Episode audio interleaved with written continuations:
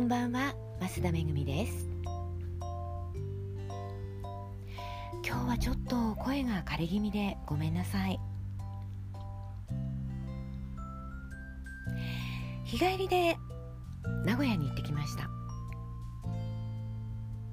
検索されるインスタグラムになるセミナー。名古屋はおしゃれ番長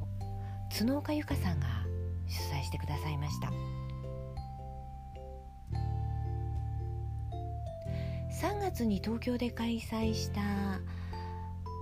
同じセミナーをね角岡さんは名古屋からわざわざ受講しに来てくださったんですよでその日に「めぐみさん名古屋でもやってもらえませんか?」っていうお話をいただいて喜んでお引き受けしましたで名古屋でもと言ってくださった理由がね。名古屋で頑張ってるみんなにこのセミナーを聞いてもらいたいんです。ということだったんですね。セミナーを招致するというのはすごく勇気がいることです。責任もありますしね、まあ、仕事量としてもかなり発生しますので本当大変なことなんですよ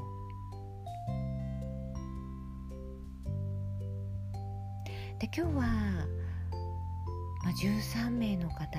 にご参加いただきましたけれども初対面という方が多かったんですね。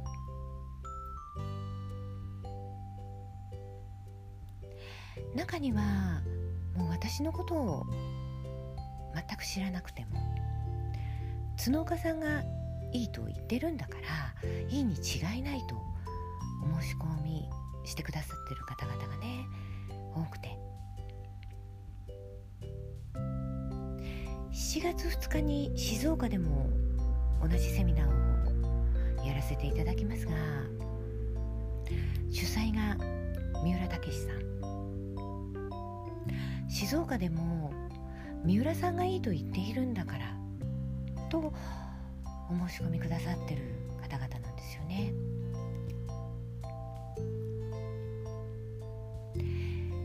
先週の YouTube セミナーの中でもそんな話が出ましたこの人がいいって言っているんだからいいに違いないっていうね信用なんですよねで信用で人を集められる角岡さんはすごい人だと思いましたし、まあ、今回のセミナーの会場探しから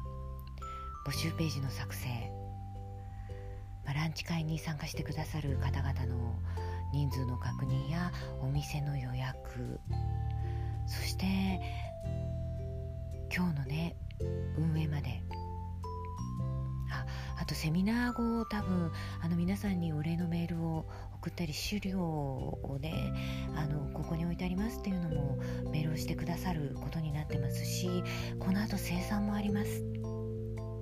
本当にねきめ細やかにやってくださってこういう人だから信用があるんだと実感しました。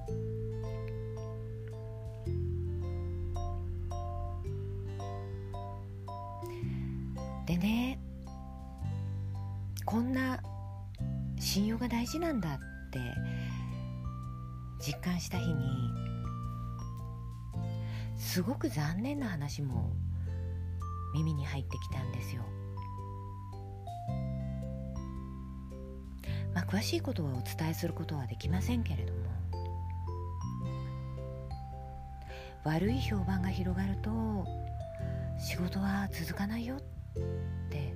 思うような話を聞きました。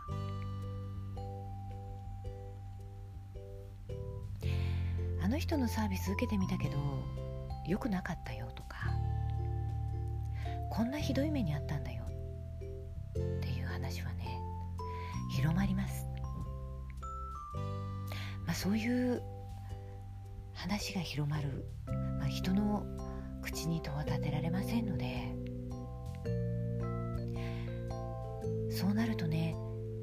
まあ、本当残念ですけど長くは続かないと思います。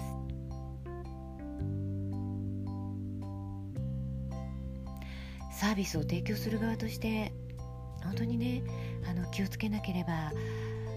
なりませんしよかったよって言ってもらわなもらえるようにね頑張らないとならないしまあこの人が言ってるんだからっていうようなねあの信用を得られるように信用をこう貯金していかなきゃならないんですよね。というちょっと今日は複雑な日でした。最後まで聞いていただきましてありがとうございました。本当お聞き苦しい声でごめんなさい。明日はちゃんとした声でお伝えできると思います。おやすみなさい。